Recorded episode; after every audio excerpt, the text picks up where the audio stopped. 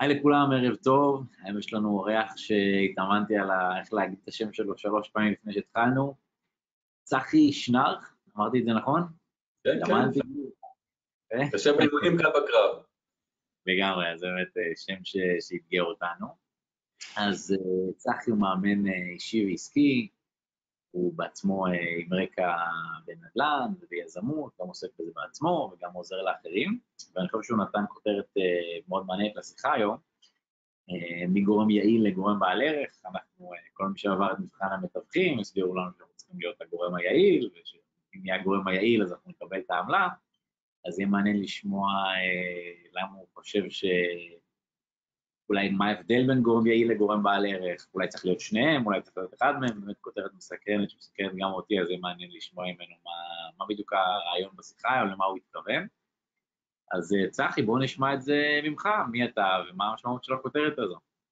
אז קודם כל, אם גרמתי לסקרנות בכותרת הזאת, וזו כותרת שרק מתווכים יכולים להביא, כן? גורם יעיל זה מושג שאף אחד לא מבין. עשיתי ככה, בדקתי עם אנשים מה הם אומרים על הכותרת, לא התחברו בכלל, אבל מתווכים ישר מתחברים למונח הזה, גורם יעיל. נלחמנו, אני אומר, כי גם אני בעברים תווך, אני תכף אספר, על המושג הזה, גורם יעיל, ולדעתי זה לא מספיק היום, ועל זה אני ארצה לדבר. עשיתי ככה מצגת, איזושהי הרצאה עם כמה תכנים שהייתי רוצה ככה להעביר. אני אספר, נציג את עצמי, ככה אפילו שהצגת אותי מעולה, אבל אני ככה יוסיף עליך. ואני באמת יזם נדל"ן, יש לי 5 ילדים, אני גר בכוכב יאיר, יש לי תואר ראשון בכלכלה, תואר שלי במנהל עסקים. זה ככה הדברים הטכניים שצריכים לספר.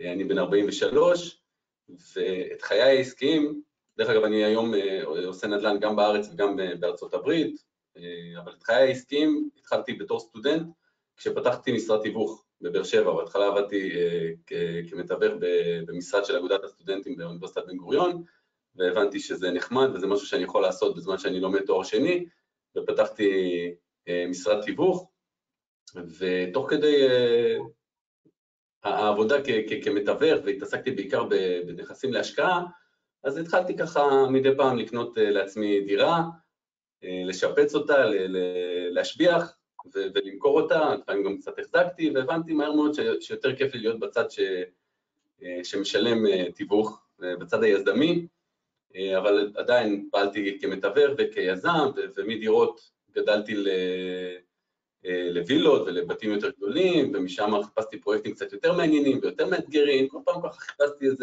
את האפסקייל הבא, והגעתי לקבוצות רכישה ומתחמי מגורים, ובניתי כ100 יחידות בפרויקטים שונים בדרום, ולאחרונה, בשנים האחרונות, אני פועל בארצות הברית, מנהל השקעות למשקיעים מהארץ, יחד עם השקעות שלי בארצות הברית, בעיקר בתחום של רנטלים, פחות בפליפים. זה גם משהו, דרך אגב, שלמדתי, ואולי נשאיר את זה להרצאה אחרת, שאת הכסף האמיתי עשיתי דווקא מנכסים שלא מכרתי.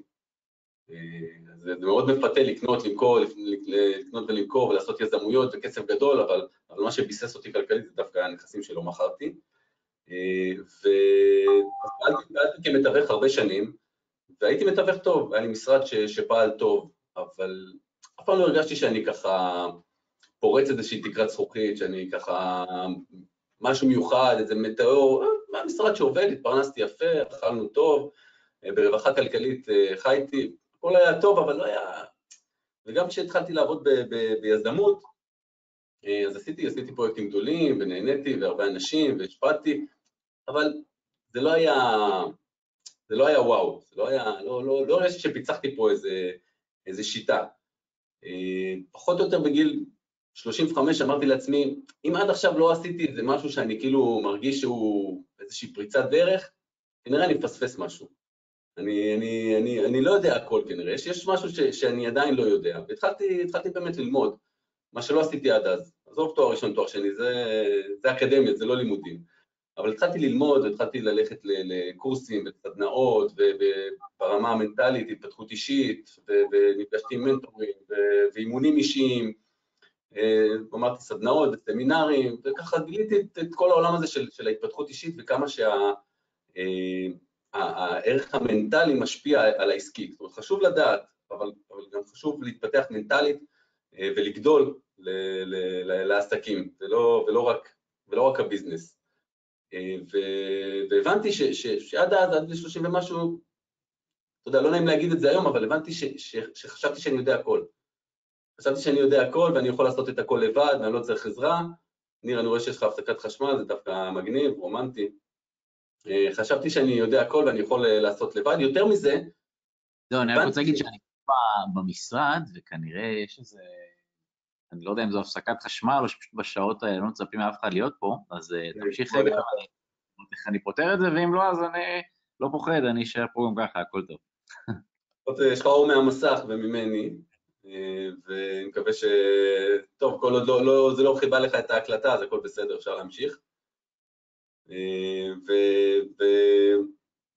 מה שרציתי להגיד זה שחוץ מזה שהבנתי שאני חשבתי שאני יודע הכל, כנראה שהייתה בי תמיד את התחושה הזאת שאם אני נעזר במישהו, אם אני מתייעץ, אם אני לומד, אז זה כאילו גורע מההצלחה שלי. וזה אבסורד, כי אף אחד לא יכול להצליח לבד.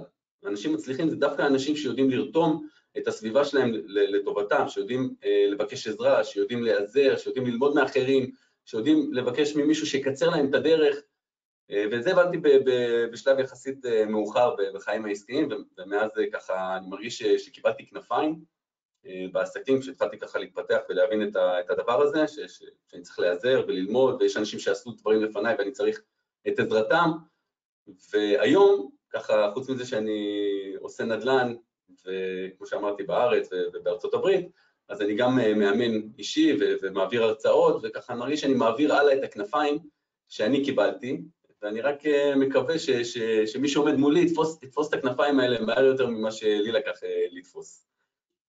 אז זה ככה ספר על הרקע שלי ומאיפה מגיע בכלל כל ההרצאה הזאת מגורם יעיל לגורם בעל ערך. אז אני אעבור ככה על ההרצאה, סיפרתי ככה על עצמי, ואני אשאל ויענה מה ההבדל בין גורם יעיל לגורם בעל ערך. בדיוק בזמן ש... מה אתה אומר? תלתי את התאורה, חזרתי, המנקה פשוט יצא מהמשרד, זה מין שני לחצנים כאלה שכנראה לחץ עליהם, ואני חרוץ היחיד, אני היחיד במתחם בשעה הזו, אז זהו, הלכתי לחרוצים וחזרתי. אז התחלתי לשאול ואז נזכרתי שאני לא בזום, ואף אחד לא נמצא שם לענות לי, אז אני אענה לעצמי,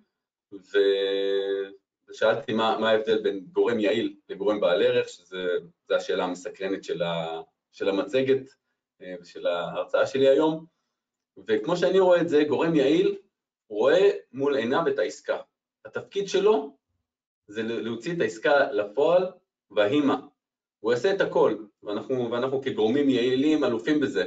אנחנו נחושים, אנחנו עוזרים, אנחנו מבררים, בעירייה אם צריך, ופונים לרשויות, וסוגרים עורך דין, וסוגרים משכנתה, ועושים את הכל כדי להביא את העסקה לידי ביצוע, ומדברים עם הצד הזה, ועם הצד הזה, ועם המתווכים האחרים, אם זה שיתופי פעולה, ועושים את הכל כדי להביא את העסקה. וזה משלמים לנו, וזה בסדר גמור, אנחנו חייבים להיות גורם יעיל. מבחינתי, גורם בעל ערך, הוא לא רואה רק את העסקה, הוא רואה את האנשים, הוא רואה את הערך, שאנשים מקבלים מהעסקה הזאת, ולא רק את העסקה, אוקיי? מה יוצא לאנשים מזה? מה נכון להם? לא תמיד העסקה, או איך שאני רואה אותה קורית, והמהירות שהיא קורית, היא גם הנכונה לאנשים.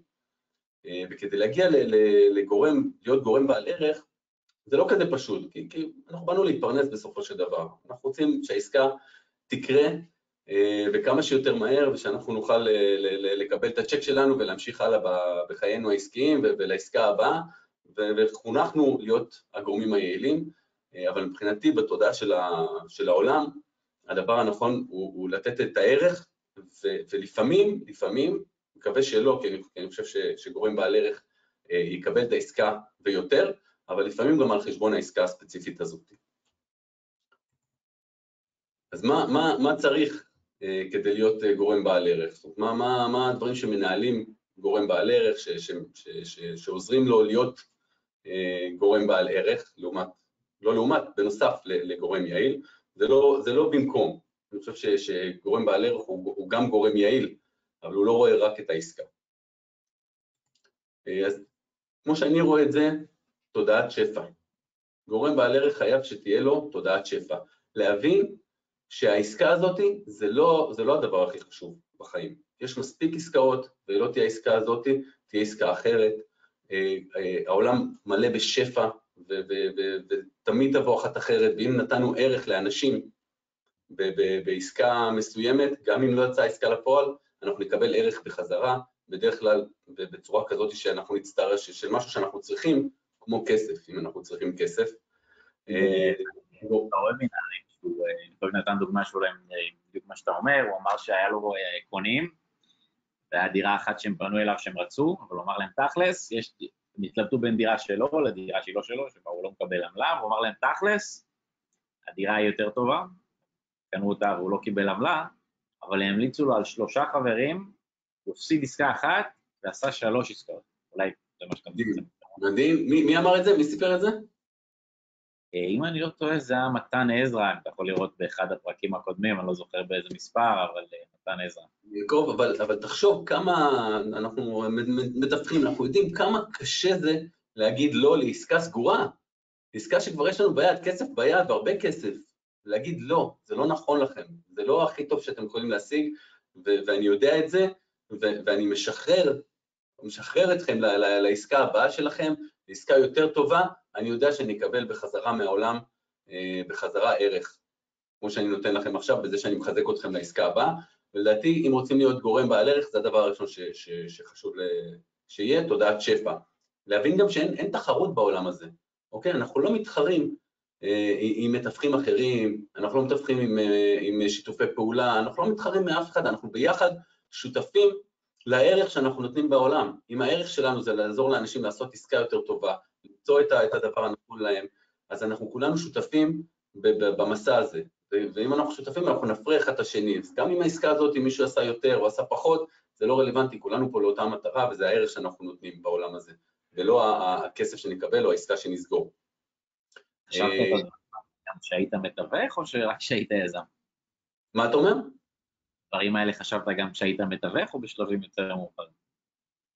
בדיעבד, כל הדברים האלה למדתי בשנים האחרונות, ובדיעבד אני חושב שברוב הפעמים, לא אגיד שהכל, שתמיד, אבל שפעלתי בחלק גדול מהמקרים בצורה הזאת. לא הבנתי את זה אז, לא הבנתי, והרבה פעמים ככה הרגשתי אפילו איזשהו צורך להתנצל, כי הרבה יותר חשוב לי שאנשים היו באים אליי, ולפעמים מתנצלים שהם לא עושים עסקה, ואני מסביר, הייתי מסביר בתמימות, בלי להבין שהמודל העסקי שלי לא מושתת על זה שהם דווקא יזכרו ממני את העסקה הזאת. זה לא ישנה לי את החיים העסקה הזאת. זאת אומרת, אם הם יקנו ממני או לא יקנו ממני, או מישהו אחר יקנה ממני, זה לא ישנה לי את החיים, אבל זה ישנה להם את החיים. ולכן זה פחות רלוונטי אם הם יעשו את העסקה הזאת איתי או לא. וכשאמרתי את זה, אנשים קצת הסתכלו עליי קצת, אתה יודע, ניו אייג' משוגע כזה. היום אני מבין שזה נקרא תודעת שפע, אבל לא ידעתי להגיד את זה אז.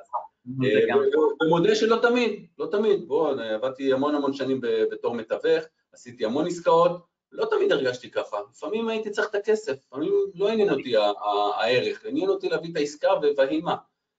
דרך אגב, אני חושב ככה, תוך כדי שאני אומר את זה, אני ככה משחזר, והרבה פעמים כשעשיתי שיתופי פעולה עם מתווכים, הרגשתי איזושהי מחויבות לעסקה יותר מאשר לאנשים.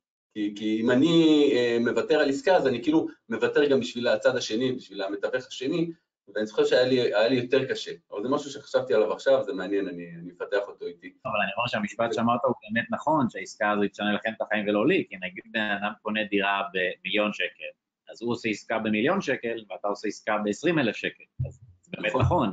20,000 שקל ישנו את החיים שלך, ומיליון שקל ישנו את החיים שלו, אז המשפט הזה הוא גם באמת נכון, כי הקונה או המוכר, הם באמת עושים עסקה מאוד גדולה, או עסקת חיים, והמתווך זה באמת עוד עסקה קטנה בשבילו, הוא לא יצא לפנסיה מה-20,000 שקל האלה. בדיוק, וכשמבינים את זה, החיים משתנים, לדעתי, החיים העסקיים. ועוד משהו שמחובר לתודעת שפע, ואני חושב, ואני חושב שזה מסכם את כל מה שדיברנו עד עכשיו על הסעיף הקטן הזה, תודעת שפע, זה שכסף בא לערך. כסף מגיע למי שנותן ערך. אם אני נותן ערך לאנשים, נותן ערך לעולם, הכסף יגיע אליי. ולאו דווקא כסף מגיע לכסף, או כסף מגיע לשעות עבודה, או כסף מגיע לעבודה קשה. ככה גדלנו על החינוך הזה, שאם עובדים קשה, מקבלים יותר כסף, או אם סוגרים יותר עסקאות, או מוכרים יותר, אז מרוויחים יותר.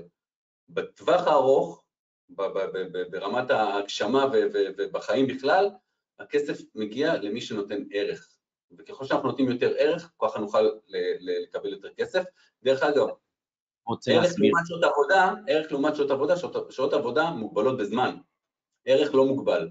ולכן מי שמוכר ערך, ולא שעות עבודה או עסקה כזאת או אחרת, ההכנסה שלו, הרווח שלו, הוא לא מוגבל. אתה להגיד משהו? כן, כולם משתמשים תמיד במשפט הזה, לתת ערך, לתת ערך. אולי אתה רוצה להסביר מה זה ערך, איך נותנים אותו. זה מין משפט כזה שכאילו כולם אומרים, אבל נותנים, באמת יש איזו הגדרה מסודרת למשפט הזה, מה זה לתת ערך? קודם כל, אני חושב שאנחנו נוגעים בזה קצת בהמשך, לא בצורה מפורשת, אבל אפשר להבין, קודם כל ערך זה גם כל אחד לעצמו, מה הערך שלו בעולם הזה, מה הערך שהוא נותן ושהוא רוצה להביא לאחרים בעולם, זה מאוד אינדיבידואלי, אבל בגדול אם אנחנו מדברים על תיווך, והערך שבחרתי להביא לעולם התיווך זה ילדים שגדלים בבית שמתאים להם, סתם דוגמה, או משקיעים שעשו את העסקה הכי טובה בשביל הילדים שלהם, שיהיה להם ירושה יותר טובה, וכשאני עוזר לאנשים להביא את העסקה הטובה בשבילם, הנכונה בשבילם, זה הערך שלי בעולם. או כשאני נותן לאנשים מהידע שלי ומהניסיון שלי לטובת העסקה שלהם, וזה לא רלוונטי אם יסגרו איתי או לא יסגרו איתי את העסקה, אבל נתתי להם ידע וניסיון ממני, ונתתי להם ערך אמיתי שהוא לא דווקא בכסף, אבל העולם יחזיר לי בכסף. זה חידד, שזה עדיין ככה מופשט מדי. אני אבחר שאתה לא שומע אותך, אז אני אבחר שבתשובה שכן, שזה מספיק.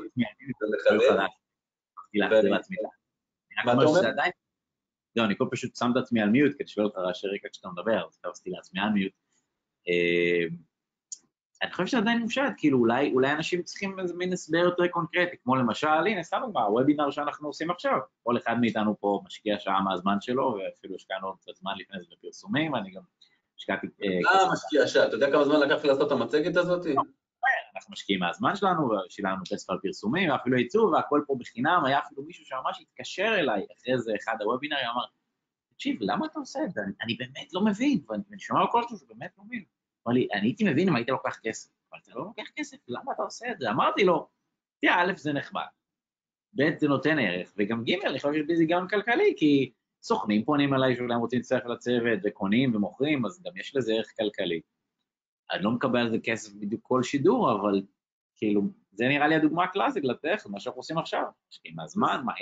ונחבר את זה, את התודעת שפע לחוקים שתכף נדבר עליהם, ובאמת נדבר על עוד משהו שחשוב שיהיה לגורם בעל ערך, זה לדעת את החוקים, של העולם, אוקיי? ולא החוקים של גורם יעיל, והחוקים של מבחן התיווך, אלא החוקים המנטליים, הקוסמיים, דברים שמלווים את העולם הזה כבר אלפי שנים, ואנשים מכירים אותם בכל מיני צורות, רק לא יודעים לחדד אותם, לא תמיד מאמינים בהם, לא תמיד חושבים שזה נכון, אבל הם מכירים את זה מהבודהיזם ומהיהדות ומכל הדתות ומכל הכתות, ובסופו של דבר כולם מדברים על כמה חוקים שהם מאוד, אולי הם בסיסיים, אולי הם טבעיים לחלק מהאנשים, ואולי הם נראים קצת ממבו ג'מבו, ככה כל מיני שטויות רוחניות לאחרים, אבל זה החוקים שבסופו של דבר אנחנו רואים שמייחדים את האנשים שמצליחים. אני יכול רק לתת, אתה יודע, על קצה המזלג למצגת הזאת כמה נקודות, אבל מה שדיברנו עכשיו, הערך שאנחנו נותנים זה קרמה, זה חוק הקרמה. אתה זורע משהו היום ויצמח משהו פי אלף, אתה לא יודע איך, אתה לא יודע מתי, אתה לא יודע כמה בדיוק, אבל מה שאתה זורע היום יצמח לחזרה פי כמה וכמה. זה חוק שאתה חי אותו כנראה, אבל הוא לא לגמרי ברור למי שלא חי את החוקים האלה, של מה זה לתת ערך בלי לקבל כלום. הרי המתווכים האלה שנמצאים פה ושומעים את הוובינרים האלה, מתווך לא יודע מה, מיוגוסלביה, סתם אני אומר, או ממטולה, אין סיכוי שהוא יעשה איתך עסקים לעולם, אבל הוא קיבל ערך, העולם קיבל ערך, ואתה תקבל את זה בחזרה, חזרה ופי כמה וכמה. עוד חוק אחד שאני יכול לדבר עליו, שככה אני התוודעתי אליו ועשתה לי המון שכל, שכסף זה אנרגיה. כסף, כמו הרבה דברים בחיים, זה עוד גורם שנותן אנרגיה בחיים, אוקיי? שהוא מביא אנרגיה. כמו למשל מים, ובבודהיזם אומרים שמים, שהם אנרגיה כמו כסף, סליחה, שכסף זה כמו מים, ומים אי אפשר רק לאגור. אם אתה אוגר הרבה מים, רק אוגר ולא משחרר את המים ולא נותן להם לזרום, אתה בטח יודע מה קורה, הם מסריחים. מים עומדים, מים שנאגרים במאגר מסוים, הם מתחילים להסריח. מים, כדי שיהיה להם חיות, כדי שיהיו חיים וטריים, הם חייבים כל הזמן לזרום, כל הזמן זורמים, אוקיי? יש את הסיפור על הכנרת ועל ים המוות, שזה אותם מים, אוקיי? שמגיעים מהצפון, מהחרמון, יורדים בירדן לכנרת, זורמים מהכנרת בירדן ומגיעים לים המלח. ים כנרת זה מקור החיים של מדינת ישראל, לפחות פעם, מקור המים, מקור של מי שתייה, מים מתוקים, המון חיות, המון חיות יש בים הזה. אותם מים ממשיכים ומגיעים לים המלח, ושם הם נעצרים, הם רק נאגרים, הם לא יוצאים משם, וזה ים המוות. זה ים שמסמל מוות, מים בלי ערך, בלי טעם, עם הרבה טעם, בלי ערך ובלי חיות בפנים. אוקיי, זה בדיוק אותו דבר. מים, כמו כסף, צריכים לזרום, ולקבל ולתת ולפרגן, כדי שהם יהיו חיים וטריים ויניבו חיים. מה אתה אומר על החוק הזה? מעבר לחוק, אני רק רוצה להגיד שזה מעניין לשמוע את הדברים האלה, דווקא עם מישהו שהוא לא איזה מין קואוצ'ר הזוי כזה וניו אייג', אלא דווקא עם מישהו שהיה לו משרד תיווך, ועסק בנדל"ן, ועוסק בנדל"ן, ויש לו נכסים, והשבחות השליטים, דווקא זה גורם לי לקחת אולי את הדברים יותר ברצינות, או יותר להתעניין בהם, כי אתה יודע, זה כמו שאתה תשמע את סטיב ג'ובס מדבר על רוחניות, או תשמע איזה הומלס מדבר על זה שלא צריך כסף, אני יותר מאמין שזה בא מסטיב ג'ובס, כי הוא יגיד, כי יש לו כסף, כאילו, כי אולי הקבצן משכנע את עצמו שלא צריך כסף כדי להגיש טוב. אגב, אני לוקח את החוקים הרוחניים ודווקא מחבר אותם, ולא רק אני, דרך אגב, גם בכל הדרכות. אף אחד לא באמת נגיד כסף, זו המצאה שלנו בעולם הגשמי כזה, שאם אני רוחני אז אני לא רוצה כסף. לא נכון, דווקא בעולם הרוחני אני שומע הרבה מנטורים גדולים, שמדברים על זה שצריכים כסף וצריכים מטרות וצריכים יעדים, אבל גם צריכים עוד כמה דברים, וזה את החוקים האלה, ולהבין שזה צריך לזרום. אני אומר שכשזה בא ממישהו שהוא ביזנסמן, מבחינתי זה גם יותר מעניין וגם יותר ולידי, מאשר מאיזה מישהו שלא יודע, חי על איזה הר, לא שאני אומר, יכול להיות שזה מעניין ומדהים וכולי, אבל השילוב הזה של מישהו שהוא גם, לא יודע, עשה דברים עסקיים וגם את הרוחניות, אני מעדיף לשמוע את זה מאנשים כאלה, סתם תובנה שלי. מדהים, הלוואי ובאמת זה יוכל לעבור הלאה בצורה הזאת, בצורה יותר גשמית, ולהנגיש את הידע הזו לאחרים. אז חוץ מחוקים, גם צריכים כלים. אנשים צריכים את הכלים כדי להגיע להיות גורם בעל ערך. חלק מהכלים זה הכלים שאתה מכיר כמתווכים, וכל אחד הערך שהוא רוצה להביא לעולם, אבל חלק מהכלים זה כלים קצת יותר מנטליים, כמו איך להגדיר מטרה. אוקיי? אנשים רוצים להשיג דברים, אבל המטרה היא לא ברורה אצלם. זה כלי, הגדרת מטרה זה כלי. איך לפרק מטרה למשימות וליעדי ביניים, זה כלי שבן אדם צריך. אפשר לנתק את העסקה מהמושג הכלכלי שלה, כשמסתכלים עליה כחלק מתהליך, כחלק מהדרך שאני עושה כדי להגשים מטרה גדולה יותר, שהיא לא העסקה הספציפית, אבל זה רק אם אני יודע מה המטרה שלי בסוף, ופירטתי אותה לשלבים בדרך. אז תוכנית פעולה זה כלי. איך לזמן לעצמי את ההצלחה שאני רוצה? קודם כל, איך להגדיר לעצמי מה ההצלחה? אתה יודע, כולנו רוצים להצליח. מעט מאוד אנשים ידעו להגיד לך מה זה הצלחה בעינם, אוקיי? הרבה פעמים אנשים מגדירים ניצחון, להיות יותר טוב ממישהו, או הכי טוב במשהו, כהצלחה. אבל כשאתה שואל אותם ברבות השנים, אם זו הייתה הצלחה, לא בטוח שזו הייתה הצלחה, אם זה עשה אותם מאושרים, עשה להם טוב. יש איזושהי הצלחה אחרת שהם צריכים לזקק אותה ולהגדיר אותה לעצמם, שתיתן להם הרבה יותר סיפוק אם הם יגיעו אליה. זה גם כלי, איך להגדיר את ההצלחה, וממנה להגדיר מטרה. מה אתה מנסה לומר? אולי להצלחה. לא שמעתי? אולי נשמע את ההגדרה שלך להצלחה. אני חושב שזה יתחבר באחד השקפים שאני מדבר על הערכים, אז ההצלחה מבחינתי תיכנס לשם, ואני יכול להגיד לך שמבחינתי זה הצלחה. זאת אומרת, מה שאני עושה עכשיו, שיש לי הזדמנות להעביר ערך ולתת מהידע והניסיון ומהלמידה שלי, ולקצר לאנשים את הדרך בקצת, מבחינתי ממלא אותי הרבה יותר מעוד עסקה. נשמע קצת רוחנית ופלצני, אבל באמת, זה נותן לי כל כך הרבה יותר חיות וסיפוק, מאשר עוד עסקה שעשיתי. אבל נדבר על זה בערכים אם נגיע אליהם, ככה אני רואה שאני לוקח לי זמן המצגת הזאת יותר ממה שציפיתי, אז לא בטוח שנספיק את כל מה שרציתי היום, מקסימום נפצל את זה לעוד פעם. עוד משהו שצריך כדי להיות גורם בעל ערך זה אמונות מקדמות, אוקיי? כדי להגיע להצלחות שאני מצפה להצליח, אז אני צריך אמונות שמקדמות אותי, ורובנו חיים עם אמונות שהן לא מקדמות, הן חוסמות. אם אני זוכר נכון ככה, אתה גם בא מעולם האימון, חוץ מהעולם העסקי, עולם האימון, NLP, אני טועה? לא, אני לא איזה קואוצ'ר או משהו, אבל לקחתי המון קורסים, למדתי NLP בלונדון, אצל ריצ'רד בנדלר, קראתי אין ספור ספרים בתחום אישי, פסיכולוגיה, טוני רובינס, כאילו מבחינתי זה כאילו הבייסיקס, אתה יודע, זה כאילו נראה לי כמו שכולם עושים, לא משנה מה הם עושים. אז הרבה אנשים לא מסתובבים עם הצורך הזה בלהתפתח אישית עוד לפני שהם מתפתחים מבחינה עסקית או במקביל, ולא מבינים את המשמעות, ומסתובבים עם אמונות לא מקדמות. ואני אומר, אם יבחרו במקום או בנוסף גם אמונות מקדמות, וידעו למצוא את האמונות שיקדמו אותם, כל אחד להצלחה שהוא מגדיר לעצמו ולערך שלו, אבל אמונות כמו בסיסיות, כמו אני באמת מאמין שאני מביא ערך ללקוחות שלי. זאת אומרת, אני לא בא רק לקחת להם כסף, ולמצוא להם דירה, ואיך אני מחתים אותם, ואיך אני סוגר אותם, ואיך אני מקבל כסף מהעסקה. לא, אני באמת נותן ערך, אני באמת שווה את מה שהם משלמים לי. באמת מגיע לי הכסף הזה, מגיע לי כי אני נותן ערך שהוא שווה פי כמה וכמה מה2% פלוס מה שאני לוקח. אוקיי? אנשים לא מסתובבים עם האמונה הזאת. הרבה אנשים לא מרגישים שמגיע להם בכלל, לא מגיע להם להצליח, לא מגיע להם את הכסף שהם מקבלים. הם עושים את זה, אבל זה לא מבפנים, זה לא עם אמונה. חייב להכניס פה ידע, אבל אתה בתור בוגר טוני רובינס יודע שידע זה לא כוח.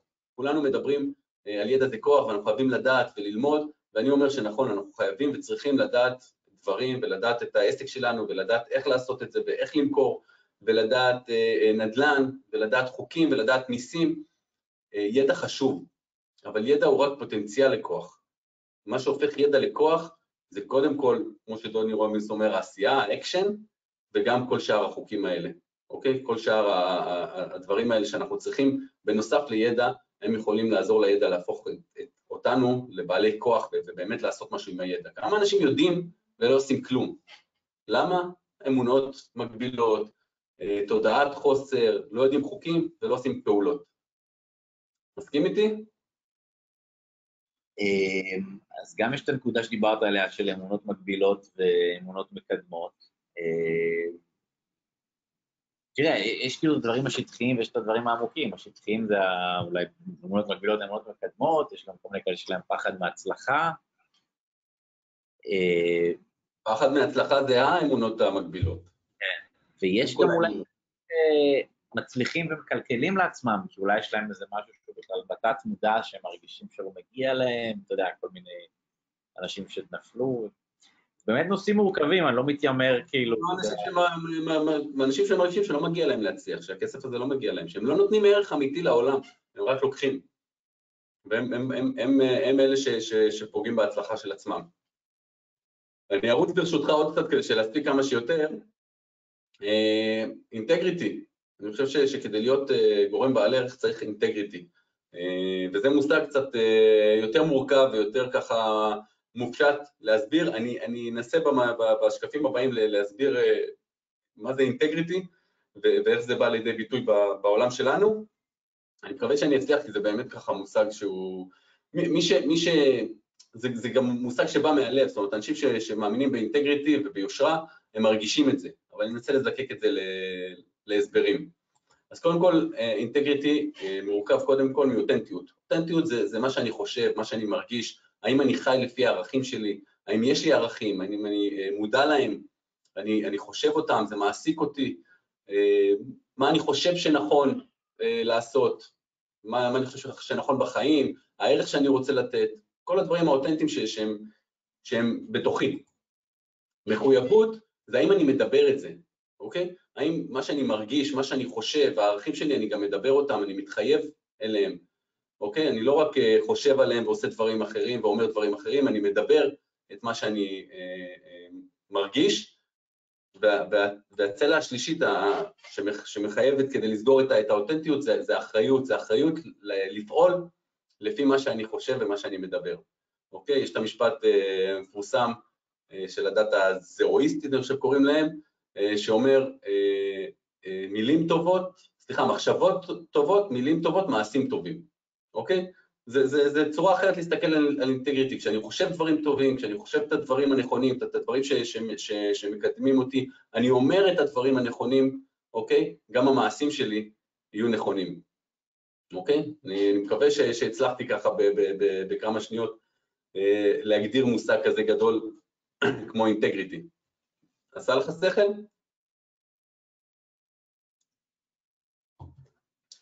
אני רואה עוד פעם חיבור לך את האור, אז אני אמשיך הלאה. זה כל פעם פשוט רגיל להיות עם האוזניות של האיירפודס, ועכשיו אני פשוט רצתי ממש בדקה של פגישת משא ומתן, לא הספקתי אפילו להתארגן על עצמי, אז אני כל פעם שוכח לפרוץ לעצמי על ה-unmute, מה שאתה תגיד קודם. אז כן, נראה לי שזה מין קשר כזה בין, לא יודע, או גוף נפש כזה אפשר לקרוא לזה, או מחשבה יוצרת מציאות כזה, או... כן, המחשבות שאתה חושב, המחשבות משפיעות על האמונות, על הרגשות, על המעשים, יש איזה מין, כן, קשר הוליסטי כזה, או מין חיבורים בין דברים, ואנחנו אולי יכולים לא לשלוט בהכל, אבל במה שאנחנו יכולים אולי לשלוט, אז שווה לנו לפחות לנסות להשפיע, אולי חיובי יותר, אולי מקדם יותר, אולי אופטימי יותר, אולי מה שאנחנו כן יכולים להכניס לעצמנו, אולי אפילו באופן קצת מלאכותי, אבל אם זה תורם, אז למה לא? מעולה. וכשדיברתי על אותנטיות בתוך אינטגריטי, גם משתמשתי במילה ערכים, וגם מקודם כשאמרתי מה הערך שאני רוצה להביא לעולם, ומה זה בשבילי ההצלחה, ומה מרגיש לי יותר, אז איכשהו הכל מדובר על ערכים, אוקיי? וערכים שווה אולי להתעכב עליהם, כי זה משהו שאין ספק שכדי להיות גורם בעל ערך ומשמעותי, צריך לפעול לפי הערכים. אבל זה גם עוד אחד מהמושגים הרוחניקיים האלה, המופשטים, שקשה מאוד להבין מה זה אומר ערכים, כאילו כולנו יש ערכים, כולנו גדלנו על ערכים, כולנו אנשים ערכיים, אבל מה זה תכלס? איך זה בא לידי ביטוי ביומיום, בחיים שלי, בדברים שאני עושה? אני אוהב להסתכל על הערכים כמו סימון שבילים, אוקיי? בתור מישהו שככה לומד NLP, וסביר לנך דיברת הרבה על הערכים, אתה מתחבר לאנלוגיה של הסימון שבילים? אפילו זכרתי להפעיל את המיקרופון הפעם שדיברתי, שזה משפט של טוני רובינס שאני זוכר, where focus goes, energy flows, כאילו, בגדול, לאן שאתה חושב, לשם כאילו, אתה תגיע כנראה, אז באמת, כדאי שנשלוט במחשבות שלנו, כי אולי יש לנו גם מחשבות מזיקות, ואולי לחלקם אנחנו לא מודעים, ואנחנו לא מבינים למה אנחנו מגיעים למקומות אולי לא טובים, אולי זה איזו מחשבה שלנו שחוזרת על עצמה כל בוקר, ואנחנו לא שמים לב שאנחנו חושבים עליה, אז כדאי אולי לנסות לשים לב למה שאפשר, להשפיע על מה שאנחנו יכולים, לא על הכל אפשר, אבל מה שאפשר, אז נראה לי שזה כדאי. אני איתך, ואני אחבר שנייה את המושג ערכים לאנלוגיה של הסימון שבילים, כשבן אדם יודע מה הערכים שלו, מה הערכים שחשובים לו באמת, אתה יודע, כולנו, יש בנו הרבה ערכים, גדלנו עליהם, חיינו על פיהם, חונכנו לפיהם, המון ערכים שמלווים אותנו, אבל יש כמה, בדרך כלל 5-6 ערכים מאוד מאוד משמעותיים בחיים, שכשהם לא מתקיימים, משהו לא נכון לנו, משהו לא עובד לנו, אוקיי? זה תהליך של גילוי הערכים שלי, או זיקוק הערכים המשמעותיים, זה איזשהו תהליך, זה כלי לא לחמש דקות, שאנחנו צריכים, שלדעתי כל אחד צריך לעבור אותו ולזקק לעצמו את הערכים, זה מלווה, אבל כשאני יודע מה הערכים שלי, זה יכול להיות כמו סימון שבילים. אם אני הולך בדרך מסוימת, בשביל מסוים, ואני רואה שאני, את הסימון שבילים הזה, שביל ישראל בתמונה שרואים, אני רואה את השביל הזה שמסמן לי, אתה בדרך הנכונה, אתה תמשיך, נכון לי ללכת לשם. כל פעם שאני רואה סימון שבילים כזה, אני מקבל חיזוק שאני בדרך הנכונה, שאני מתקדם. אוקיי? כשאני מגיע לפיצול שבילים, ואני רואה סימון שבילים, אומר לי, כך ימינה. אם לא היה שם את הסימון שבילים, לא הייתי יודע לאן ללכת. ימינה, שמאלה, מתלבט, בודק במצפן, בודק במפה, משואל אנשים, הייתי מסתבך. אבל כשאני רואה את הסימון שבילים הזה, את הערכים שלי, והם אומרים לי, כך ימינה או כך שמאלה, זה עוזר לי לדעת את הדרך, ולהוריד ממני המון התלבטויות. אם אני אצא מהשביל ויקח את זה לעולם האמיתי, לבחור את העיסוק שלי. האם העיסוק שאני עכשיו מתלבט לגביו, או האם העסקה שאני מתלבט לגביה, או האם אני נכנס לעסקה כזאת, או אומר משהו מסוים בעסקה, האם זה תורם לערכים שלי? האם אני חי לפי הערכים שלי כשאני עושה את הדבר הזה, או לא? אם כן, אני הולך על זה ואני יודע שאני ארגיש מעולה. ואם לא, אני יודע שאם אני אלך על זה וזה בניגוד לערכים שלי, אני לא ארגיש רע. עכשיו אמרתי שערכים, לבחור ערכים זה לא פשוט, אבל אני אתן רמז, ככה למי שמקשיב לנו, איך ברמיזה קלה, איך למצוא את הערכים, זה לא תהליך אמיתי, אבל זה ככה רק נותן הבנה. צחי, לפני שאתה אומר את זה, רציתי לשאול אותך אם ערכים זה משהו שאתה בוחר לעצמך, או שההורים והסביבה מכניסים לך, או יותר מזה, או גם וגם, מה אתה חושב? אני חושב שאנחנו כאנשים בוגרים פשוט מבינים שזה הערכים שלנו. איך הם הגיעו אלינו בילדות? הם הגיעו אלינו כי בחרנו, הם הגיעו אלינו כי קיבלנו איזשהם החלטות בעקבות דברים שעברנו, דברים שאמרו לנו, הם הגיעו אלינו מחינוך של ההורים, מציפיות של אנשים, הם נטבעו בנו ונחרטו בנו בילדות, בנעורים, וזה משהו שבבגרות מלווה אותנו. ככה אני רואה את זה. לא יודע אם זה הגדרה אקדמית של זה, אבל אני רואה את הערכים שלי שהם באו חלק מהבית, חלק מדברים שבחרתי תוך כדי בגרות, דברים שראיתי ואמרתי, את זה אני מאמץ לעצמי, וככה אני רוצה, ולאט לאט זה הפך להיות חלק ממני. אז אני אתן רמז ככה על איך אפשר להבין פחות או יותר מהערכים שלנו. אם אנחנו נחפש בזיכרון דברים מסוימים בחיים, לא יודע, זה יכול להיות איזשהו פרויקט שעשינו, איזשהו קהילה שהיינו חלק ממנה, איזושהי עבודה שעבדנו בה פעם, בצבא, בצופים, בתנועת נוער, בתיכון, איזושהי תקופה שאנחנו זוכרים שהייתה לנו ממש טובה, שאנחנו רק זוכרים ממנה רק דברים טובים, שהיינו מאוד שמחים לחזור לתקופה הזאת.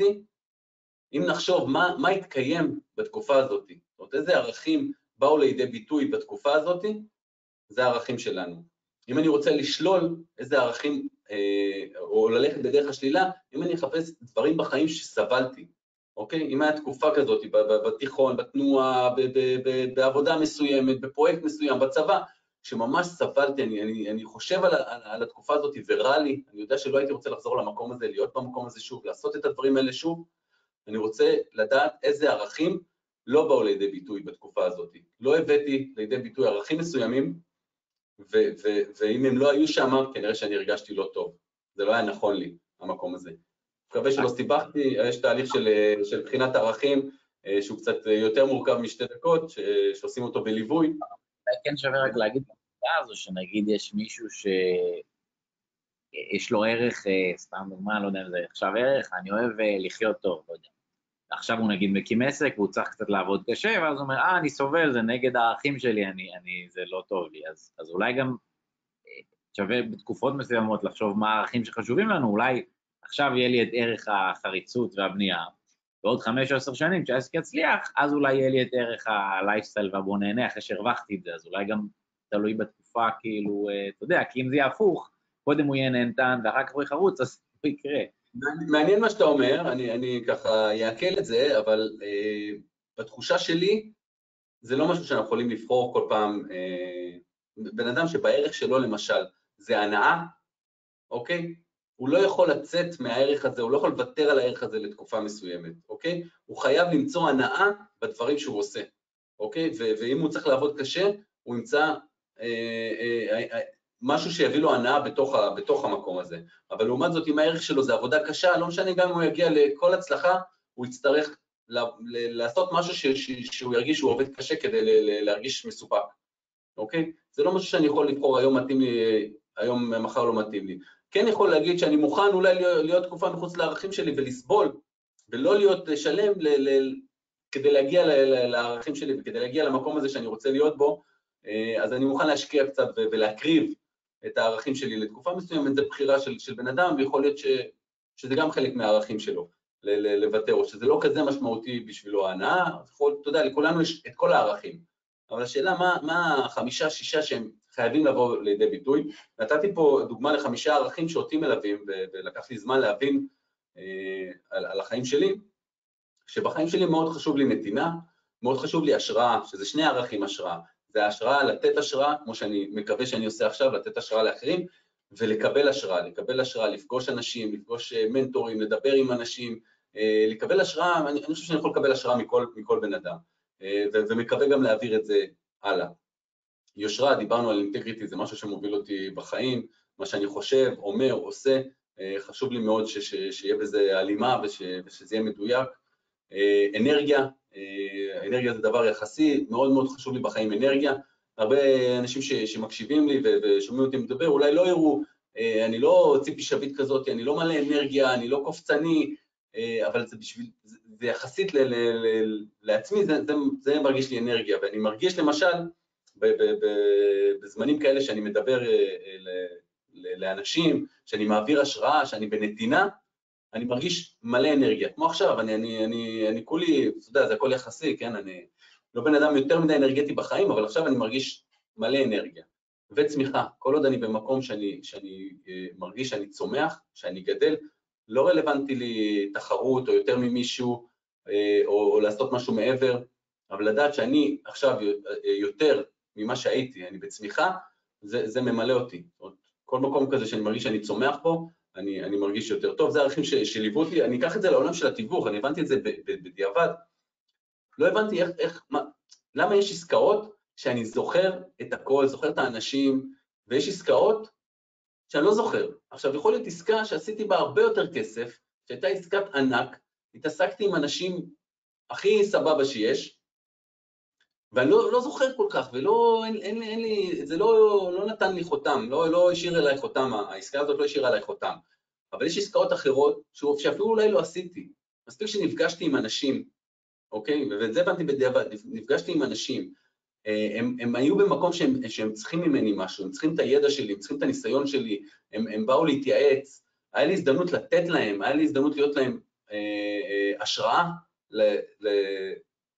לביזנס שלהם, להשקעה שלהם, לבית שלהם, אני זוכר אותם, וזה הרבה יותר משמעותי לי, מאשר עסקאות שעשיתי והרווחתי הרבה, ששם לא הייתי השראה ולא הייתי נתינה, הייתי גורם יעיל, לא הייתי גורם בעל ערך, אתה מבין את האבסורד? יכולתי להיות גורם יעיל ולעשות עסקה, והיא לא השאירה עליך אותם, ולהיות גורם בעל ערך ולא לעשות עסקה, וזה ממלא אותי, ויש לי מלא זיכרונות טובים מהאנשים ומהאווירה, כי הייתי לפי הערכים שלי, הייתי בערכים שלי, בנתינה, בהשראה, ביושרה, באנרגיה ובצמיחה, והרגשתי הרבה יותר טוב מעסקה שעשיתי. נשמע קצת מוזר, אבל אני בטוח שכל אחד, אם יחשוב לעומק וינסה להיזכר, יראה את המקומות האלה שהוא הרגיש וואו, והם לאו דווקא הביאו את הכסף, זה לאו דווקא קשור לכסף.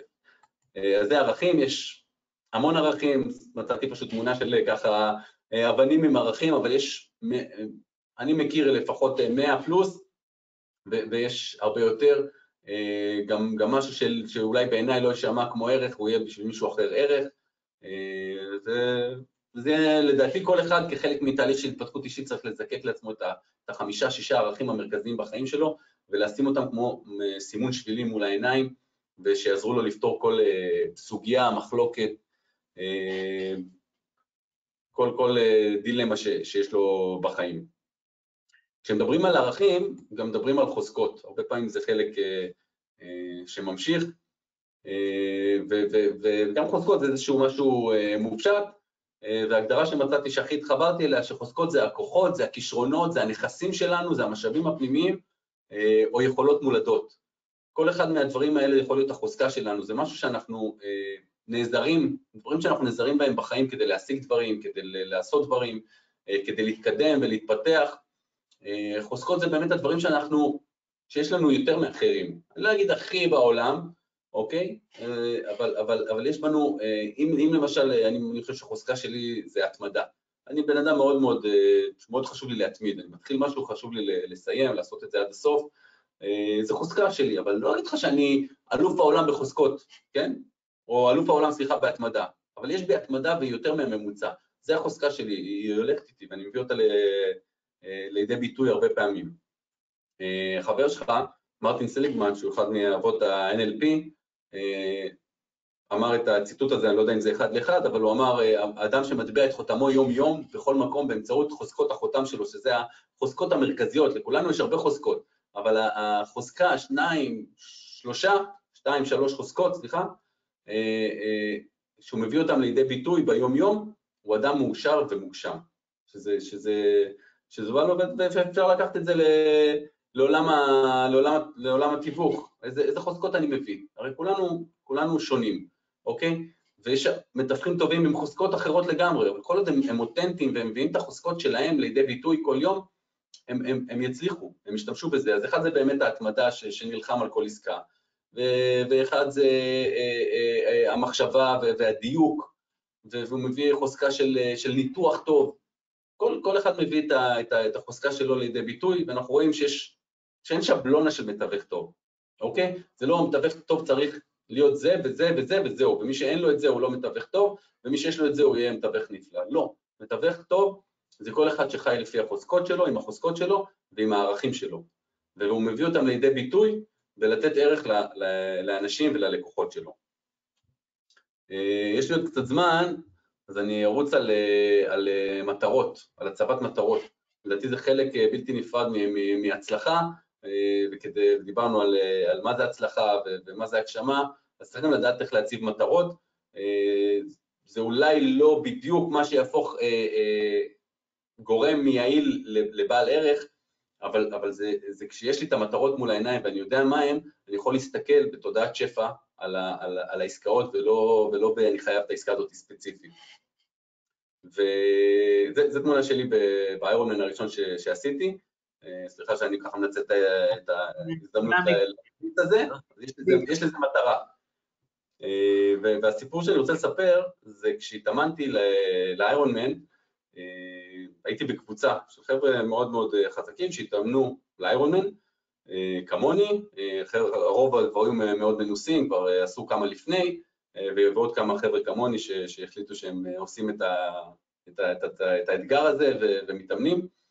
והייתה לי ידידה שהתאמנה, לא לאיירונמן, היא התאמנה, רצתה לרוץ, רצה כמה קילומטר, רצתה להיכנס לעולם הטריאטלון, ואמרה לעצמה, מה שאתה יודע, אנחנו כשבעולם ההתפתחות אומרים, אני רוצה ללמוד מהכי טוב שיש, אוקיי? והמלצנו על המאמן ועל הקבוצה שלנו, שבאמת קבוצה נהדרת ומאמן אלוף, שהביא המון אנשים להישגים בתחום של איירונמן ובטריאטלונים, והיא נפגשה איתו ואמרה, וואה, אני רוצה ללמוד מהכי טוב ולהיות בסביבה מנצחת, בסביבה הכי טובה, והתחילה להתאמן עם החבר'ה של איירונמן. עכשיו, היא לא רוצה לעשות איירונמן, זה לא מעניין, זה לא רלוונטי לה כרגע, היא כרגע נמצאת באיפשהו ב-5-10 קילומטר ריצה, והיא מסתובבת בקבוצה של אנשים שמדברים איירונמן. מי שלא מכיר מה זה איירונמן, אני חושב שהיום כבר כולם פחות או יותר מבינים מה זה, אבל זה תחרות טריאטלון שמורכבת מכמעט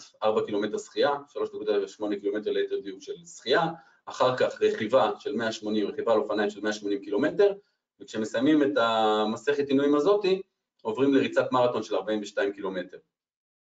זה משהו שלוקח, לי לקח 15 שעות, התותחים בעולם עושים את זה ב-7 שעות, זה חתיכת אתגר, ולהגיע לזה לוקח זמן, והיא החליטה שהיא מתאמנת איתנו. העניין הוא שכשהיא התאמנה עם אנשים וסביב מטרות שהן לא רלוונטיות אליה, שהן לא קשורות אליה, שהן לא ברצון שלה, שהן לא מדברות אליה, זה הרחיק אותה מהמטרה ברמה כזאת שהפסיקה לרוץ, הפסיקה להתאמן, היא פשוט התרחקה, כי היה לה שם איזושהי מטרה שא' היא לא שלה, ב' היא מאוד מאוד רחוקה, היא לא ראתה אותה קורית. ולכן להציב מטרות זה לא סתם אומרים תכוון לירח, מקסימום תפגע בכוכבים. לא, לא, לפעמים לכוון גבוה מדי, רחוק מדי, משהו שהוא לא בסקופ שלי, שאני לא חושב שאני יכול לעשות אותו, זה משתק. זה משתק וזה מפחיד.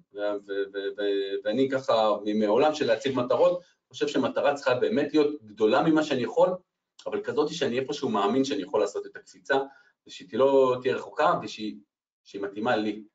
עכשיו, למה בחרתי דווקא את התמונה הזאת מתוך עשרות התמונות שיש לי באיירון מן? זה לא בגלל הרוכב החתיך הזה, הנחוש והמתמיד שמבסוט פה על עצמו באיירון מן, זה דווקא זאת שברקע. אם אתה רואה קצת מאחוריי, רוכבת מישהי, אני לא יודע מאיפה היא בעולם, לא דיברתי איתה, אבל כמעט לכל אורך הרכיבה, לכל אורך ה-180, היא הייתה איתי ראש בראש, ככה, קדימה, אני קצת קדימה והיא קצת קדימה. והדבר המדהים הוא שהיא, לא יודע אם רואים את זה בתמונה, היא לא אישה קטנה. אוקיי? היא משהו כמו, צריכה להיות בגובה, סדר גודל של 1.60 מטר, 1.70 מטר, וממה שאני יכול לראות, לזהות, אני לא כזה חושים חדים, אבל לפחות 100-110 קילו היה עליה. אוקיי? זה לא הטייפקאסט של ספורטאית שעושה איירון מן, אוקיי? ואתה רואה אותה נחושה ורוכבת חזק, ולא שאני רוכב חזק, אבל ראש בראש איתי, וזה הדהים אותי כל הזמן, וכל פעם שהיא עקפה אותי ואמרתי, וואו, כמה נחישות היא הייתה צריכה כדי להגיע לרמה הזאת. אוקיי? הרבה יותר ממני לדעתי. זאת אומרת, היא הייתה צריכה לעבוד הרבה יותר קשה כדי להגיע, וזה רק ככה איזשהו אנקדוטה, אני אוהב את התמונה הזאת, רק בגלל הנחישות שלה, בכלל לא שלי. אז אם אנחנו מדברים על הצבת מטרות, יש מודל די מפורסם של הצבת מטרות שקוראים לו מודל סמארט. וככה, אם יש לי עוד קצת זמן, הייתי רוצה ככה לדבר עליו, זה בסדר, ניר? עד שתענה אני שתה. קדימה, אנחנו איתך, אז עכשיו אני כבר מת לראות מה הבאים, אני רואה שהראשון זה ספציפיק, מעניין מה זה הם.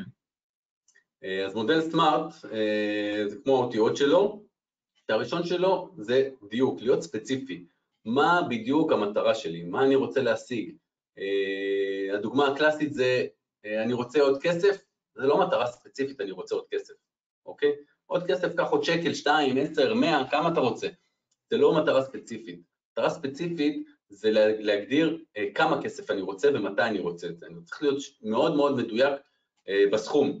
ולדעתי, המטרה היא לא כסף, כי רוב האנשים לא מוגשמים מכסף. הם מוגשמים ממה שהכסף מאפשר להם. אוקיי? ואת זה אני רוצה להגדיר בצורה מאוד מאוד מדויקת. מה אני רוצה להשיג בעזרת הכסף הזה שאני אקבל, וכמה כסף אני צריך בשביל להשיג אותו. וזה יכול להיות חופש כלכלי, זה יכול להיות דירה לילדים, זה יכול להיות חופשה לחול, ואם חופשה לחול, אז איפה בחול? ומתי? ואיך אני נוסע לשם? ולכמה זמן? אני צריך להיות מאוד מאוד ספציפי במטרה שאני רוצה להשיג. כסף זה יכול להיות מטרה, אבל אני מאמין שהמטרה היא מה שהכסף יספק בשבילי, ייתן לי, ולאו דווקא הסכום עצמו, אבל מי שנוח לו לתת איזשהו יעד כספי, או יעד של עסקאות. מה זה הרבה עסקאות? מה זה להצליח? מה זה להיות תווך? כמה עסקאות זה? כמה עסקאות בסכום, כמה עסקאות באנשים, כמה ערך אני רוצה לתת, לכמה אנשים אני רוצה לתת ערך בזה שאני עוזר להם לקנות דירה או למכור דירה. אבל היעד והמטרה צריכה להיות מאוד מאוד מאוד ספציפי. הדבר הבא זה מדיד. אני רוצה שהמטרה שלי תהיה מדידה. כמו שאמרנו, הרבה כסף או חופש. חופש זה מטרה ראויה, אבל היא לא מטרה מדידה. היא לא מדויקת והיא לא מדידה. מה זה חופש ואיך אני יודע מה זה מדיד, איך אני יודע שהגעתי לשם או לא הגעתי.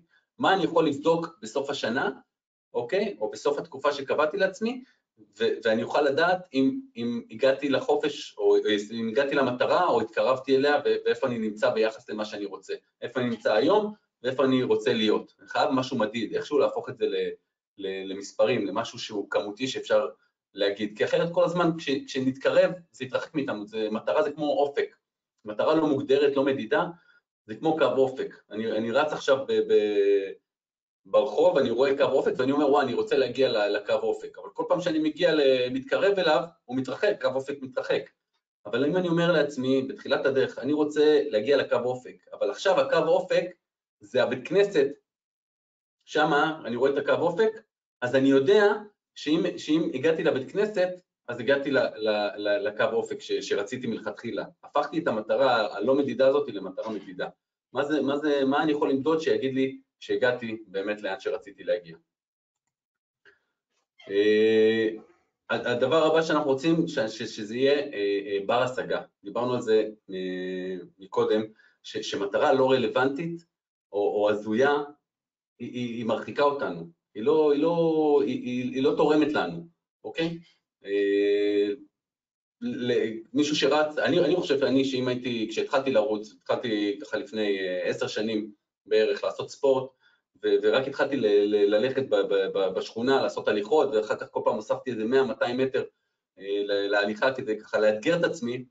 אם היו אומרים לי, בוא תעשה איירון מן, ואיירון מן זה מה שאמרתי לכם מקודם, לא הייתי יכול. זה היה משתק אותי, זאת אומרת, לא הייתי יכול לראות איך אני מגיע מאיפה שהייתי, הוא לקח 2, קח 3, זה לא רלוונטי, זה לא נראה לי איך שאני עושה את הקפיצה הזאת, זה לא בר השגה מבחינתי הדבר הזה. הבנתי שאני רוצה לעשות איירון מן רק אחרי שהגעתי למראטון.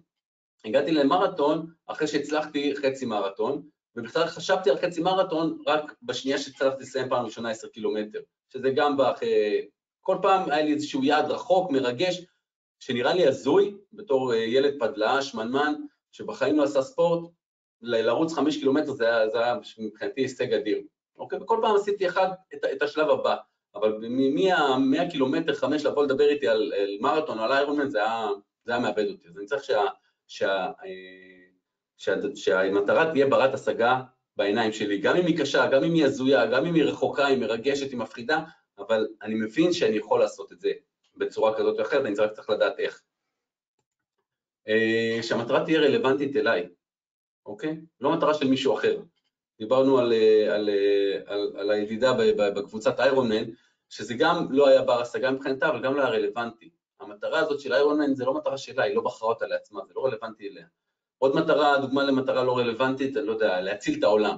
המטרה לא רלוונטית, היא לא ברורה, היא לא מוחשית, היא לא מדויקת, והיא לא רלוונטית, אבל אם אני אומר, אני רוצה בעולם שלי, אני לא יודע מה, לחנך אנשים להתנהלות כלכלית נכונה, והייתי רוצה להעביר את הידע הזה ל100,000 איש, אז זו מטרה רלוונטית, היא רלוונטית אליי, לעולם שלי, למה שאני נותן, למה שאני מאמין בו, למה שיש לי חוזקות ויכולות בו, המטרה הזאת יכולה להיות רלוונטית אליי.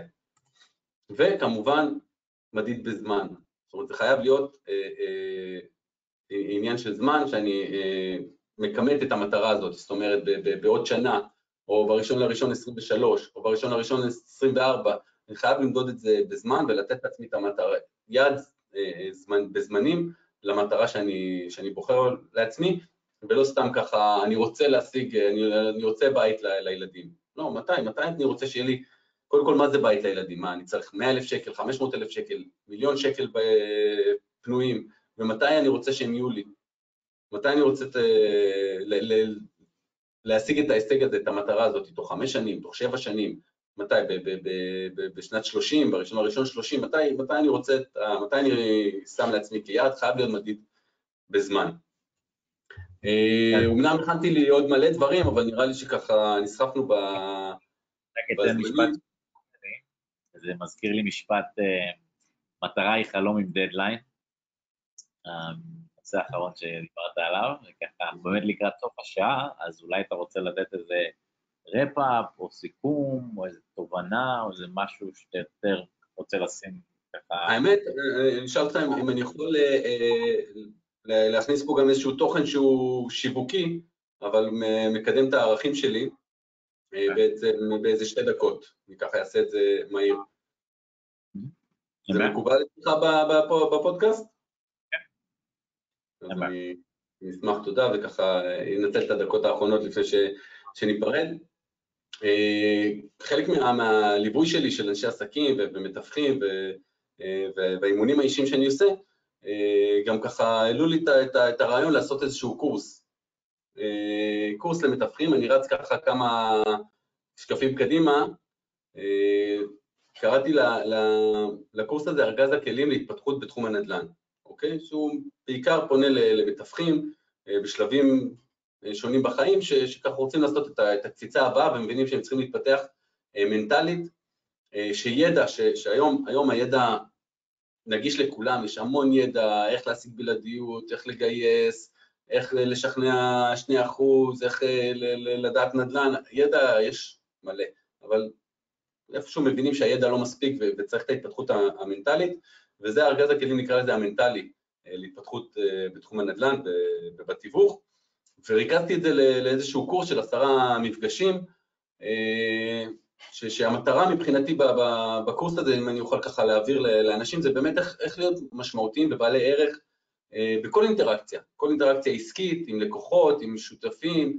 עם משתפי פעולה, במשפחה, בחיים מחוץ לעבודה, אבל בכל אינטראקציה, מה הערך שאני יכול לתת ואיך לתת את הערך הזה, איך לשמר מוטיבציה לאורך זמן. אנחנו יודעים שנינו וכל מי שמקשיב, שאחד הדברים היותר קשים למתווכים זה לשמר מוטיבציה לאורך זמן, צריך לעבור הרבה ניסיונות לעסקאות עד שמביאים עסקה, זה מאוד מאוד קשה לשמר מוטיבציה לאורך זמן עם הרבה הצלחות. אנחנו יודעים שמתווכים עושים הרבה עסקאות עד שמגיעים לעסקה אחת שמצליחים, אתה יודע, יש משפט שאומר, הצלחה בן לילה לוקחת 10 שנים, אני חושב בולמן אמר את זה, עסקה מהירה של יום, יומיים, לוקחת לפעמים שנה עד שמגיעים אליה, וכל הזמן הזה צריך לשמר מוטיבציה, וחשוב, אחד מהכלים שאנחנו צריכים זה באמת איך לשמר את המוטיבציה הזאת, גם כשלא מצליחים, גם כשלא עושים עסקה, איך לדייק את המקום הייחודי, דיברנו על חוזקות, על ערכים, איך לדייק את המקום שלי, הייחודי לי בעולם הזה של התיווך, של הנדל"ן, איך להנהיג לקוחות, ולאו דווקא למכור, אני חושב שהמתווכים היום אלופים, יש מלא קורסים, בכל המשרדים הגדולים יש קורסי מכירות כל הזמן, אבל אני מחפש לא למכור, אני מחפש להנהיג וליצור מערכת יחסים, איך לשפר את התקשורת, יש כלים של תקשורת, בסיסים שכל אחד צריך לדעתי, בחיים היומיומיים, עם המשפחה ובטח עם לקוחות, איך לשפר את התקשורת, הכלה, ההבנה, ליצור מערכות יחסים, ובאמת להיות בעלי ערך ומשמעותיים בזכות התקשורת. ולהשיג עסקאות בזכות התקשורת, אנחנו בואו, עם כל הכלים הרוחניים, בסופו של דבר באנו להתפרנס, באנו לעבוד, אנחנו רוצים להצליח, אנחנו רוצים להביא את הפרנסה כדי שנוכל להגשים את החלומות שלנו ואת המטרות שלנו, שבסופו של דבר רובם מתורגמות לכסף, וצריכים לאכול גם, אוקיי, אנחנו באנו לעשות עסקים ואנחנו נותנים ערך, אבל אנחנו גם רוצים שהעולם והיקום יחזיר לנו. ואיך לקבוע יעדים, דיברנו על זה, לקבוע יעדים ברי השגה, מרגשים, כאלה שאנחנו נכונים לנו, להצלחה שלנו, להגדרה שלנו, זה חלק מהכלים שנקבל בארגז כלים. זה קורס שמיועד למשרדים, שאני מגיע למשרד עצמו, אני חושב שהוא נכון למשרדים יחסית בינוניים ומעלה של 8 סוכנים ויותר, זה 10 מפגשים, אני מגיע אליהם, אני נותן חוץ מהמפגשים האלה, חוץ מהקורס הזה, עוד פגישת אימון 1 על 1 לכל אחד מהמשתתפים במשרד, לכל אחד מהסוכנים, נותן בונוס פגישת אימון 1 על 1. כתבתי פה מחיר השקה ולא מחיר, כי זה משהו שמוקלט, אני לא יודע כמה זמן זה ירוץ באוויר אונליין, ומישהו יראה את זה בעוד 2-3, שיגיד לי, אתה זוכר את הקורס, אז קראתי רק מחיר השקה, ומי שרלוונטי בשבילו הקורס כזה, או אימון אישי, מוזמן לפנות אליי, זה הטלפון שלי והאימייל שלי, ואני לרשותכם לכל דבר. איך אני בזמנים, ניר? בסדר גמור, הגענו לקראת הסוף, אז כמו שאמרת, אולי אתה רוצה לתת איזושהי תובנה מסוימת לסיום, או סיכום, או איזו נקודה אחת שאתה רוצה שיזכרו יותר מאחרים, או משהו לקראת הסוף. אני חושב שהתובנה העיקרית, זה מה שדיברנו הכי הרבה, זה להבין שאנחנו צריכים לתת ערך. בן אדם שמצליח, מביא את הערך שלו לעולם, צריך לדייק את הערך האישי של כל אחד, ואיך הוא מביא אותו לעולם ומעניק אותו לאחרים, הוא יקבל מהעולם בחזרה פי כמה וכמה, לפעמים כמו שרצינו ולפעמים בצורה אחרת, אבל אין ספק שנקבל את זה בחזרה, ובן אדם שמביא ערך ולא מסתכל על העסקה, הצלחה מובטחת לו. יפה, דברים יפים. אז תודה רבה על הזמן, התובנות והטיפים. מי ששמע אותנו ורוצה ללמוד עוד מצחי, אז יש לכם את הפרטים כאן על המסך, אפשר לחפש אותו בגוגל ופייסבוק ולהגיע אליו. צחי שנרך. שינוי רשת חפשית, זה מסובך. אדיר, לפני שאתה משחרר אותי, אני רוצה להגיד לך תודה. מאוד מעריך את העבודה שאתה עושה, אני חושב שזה מדהים איך שאתה מנגיש את הידע, את התובנות, את הפודקאסטים האלה למתווכים שהם אולי אחרים יסתכלו עליהם כמתחרים, אתה מסתכל עליהם כשותפים שלך לערך שאתה מביא לעולם, ואתה מפזר את הערך הזה בחינם.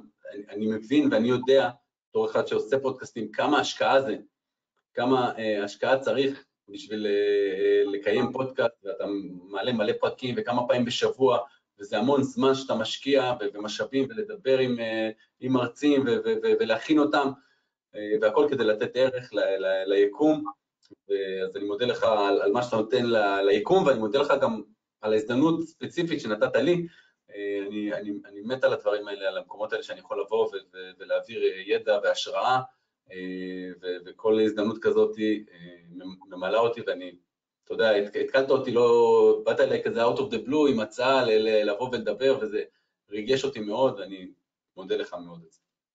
כיף, אז תודה רבה על הזמן שלך, אני בטוח שזה יקבל הרבה צפיות ביוטיוב, אני אעדכן אותך בפידבקים, בטוח שיהיו טובים, אז תודה לך על הזמן שלך, תודה לכל מי שהקשיב, וכרגיל, שיהיה בהצלחה לכולנו, ונתראה בפרק הבא. ביי ביי.